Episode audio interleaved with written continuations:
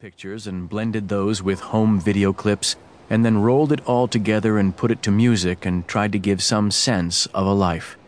Generally, the crowd would weep, and occasionally they would laugh, and always they would murmur and shake their heads at forgotten moments and treasured memories. Then they'd take Eric's hand and thank him and marvel at how he'd gotten it just right. Eric didn't always attend the services, but Eve Harrelson's family had asked him to do so today, and he was glad to say yes. He wanted to see the audience reaction to this one. It had started the previous day in his apartment on Dearborn as he was sitting on the floor, his back against the couch and the collection of Eve Harrelson's personal effects surrounding him, sorting and studying and selecting. At some point in that process, the old phrase came back to him the artifacts of their ambitions, and he'd thought again that it had a nice sound. Then, with the phrase as a tepid motivator, he'd gone back through an already reviewed stack of photographs, thinking that he had to find some hint of Eve Harrelson's dreams. The photographs were the monotonous sort, really. Everybody posed and smiling too big or trying too hard to look carefree and indifferent. In fact, the entire Harrelson collection was bland. They'd been a photo family, not a video family, and that was a bad start. Video cameras gave you motion and voice and spirit. You could create the same sense with still photographs, but it was harder, certainly, and the Harrelson albums weren't promising. He'd been planning to focus the presentation around Eve's children, a counterintuitive move, but one he thought would work well. The children were her legacy, after all, guaranteed to strike a chord with family and friends. But as he sorted through the stack of loose photographs, he stopped abruptly on a picture of a red cottage. There was no person in the shot, just an A frame cottage painted a deep burgundy. The windows were bathed in shadow, nothing of the interior visible. Pine trees bordered it on both sides, but the framing was so tight there was no clear indication of what else was nearby. As he stared at the picture, Eric became convinced that the cottage faced a lake. There was nothing to suggest that, but he was sure of it.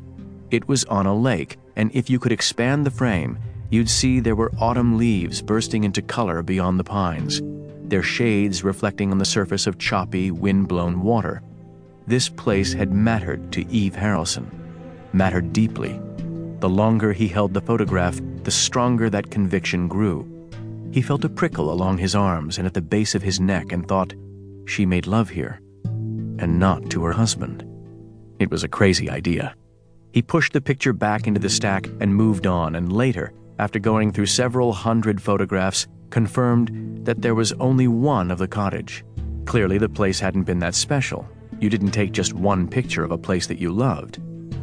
Nine hours of frustration later, nothing about the project coming together the way he wanted, Eric found the photo back in his hand, the same deep certainty in his brain. The cottage was special.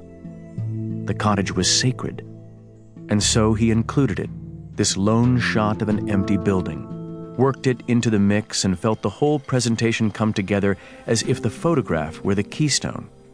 Now it was time to play the video, the first time anyone from the family would see it. And while Eric told himself his curiosity was general, you always wanted to know what your clients thought of your work, in the back of his mind, it came down to just one photograph.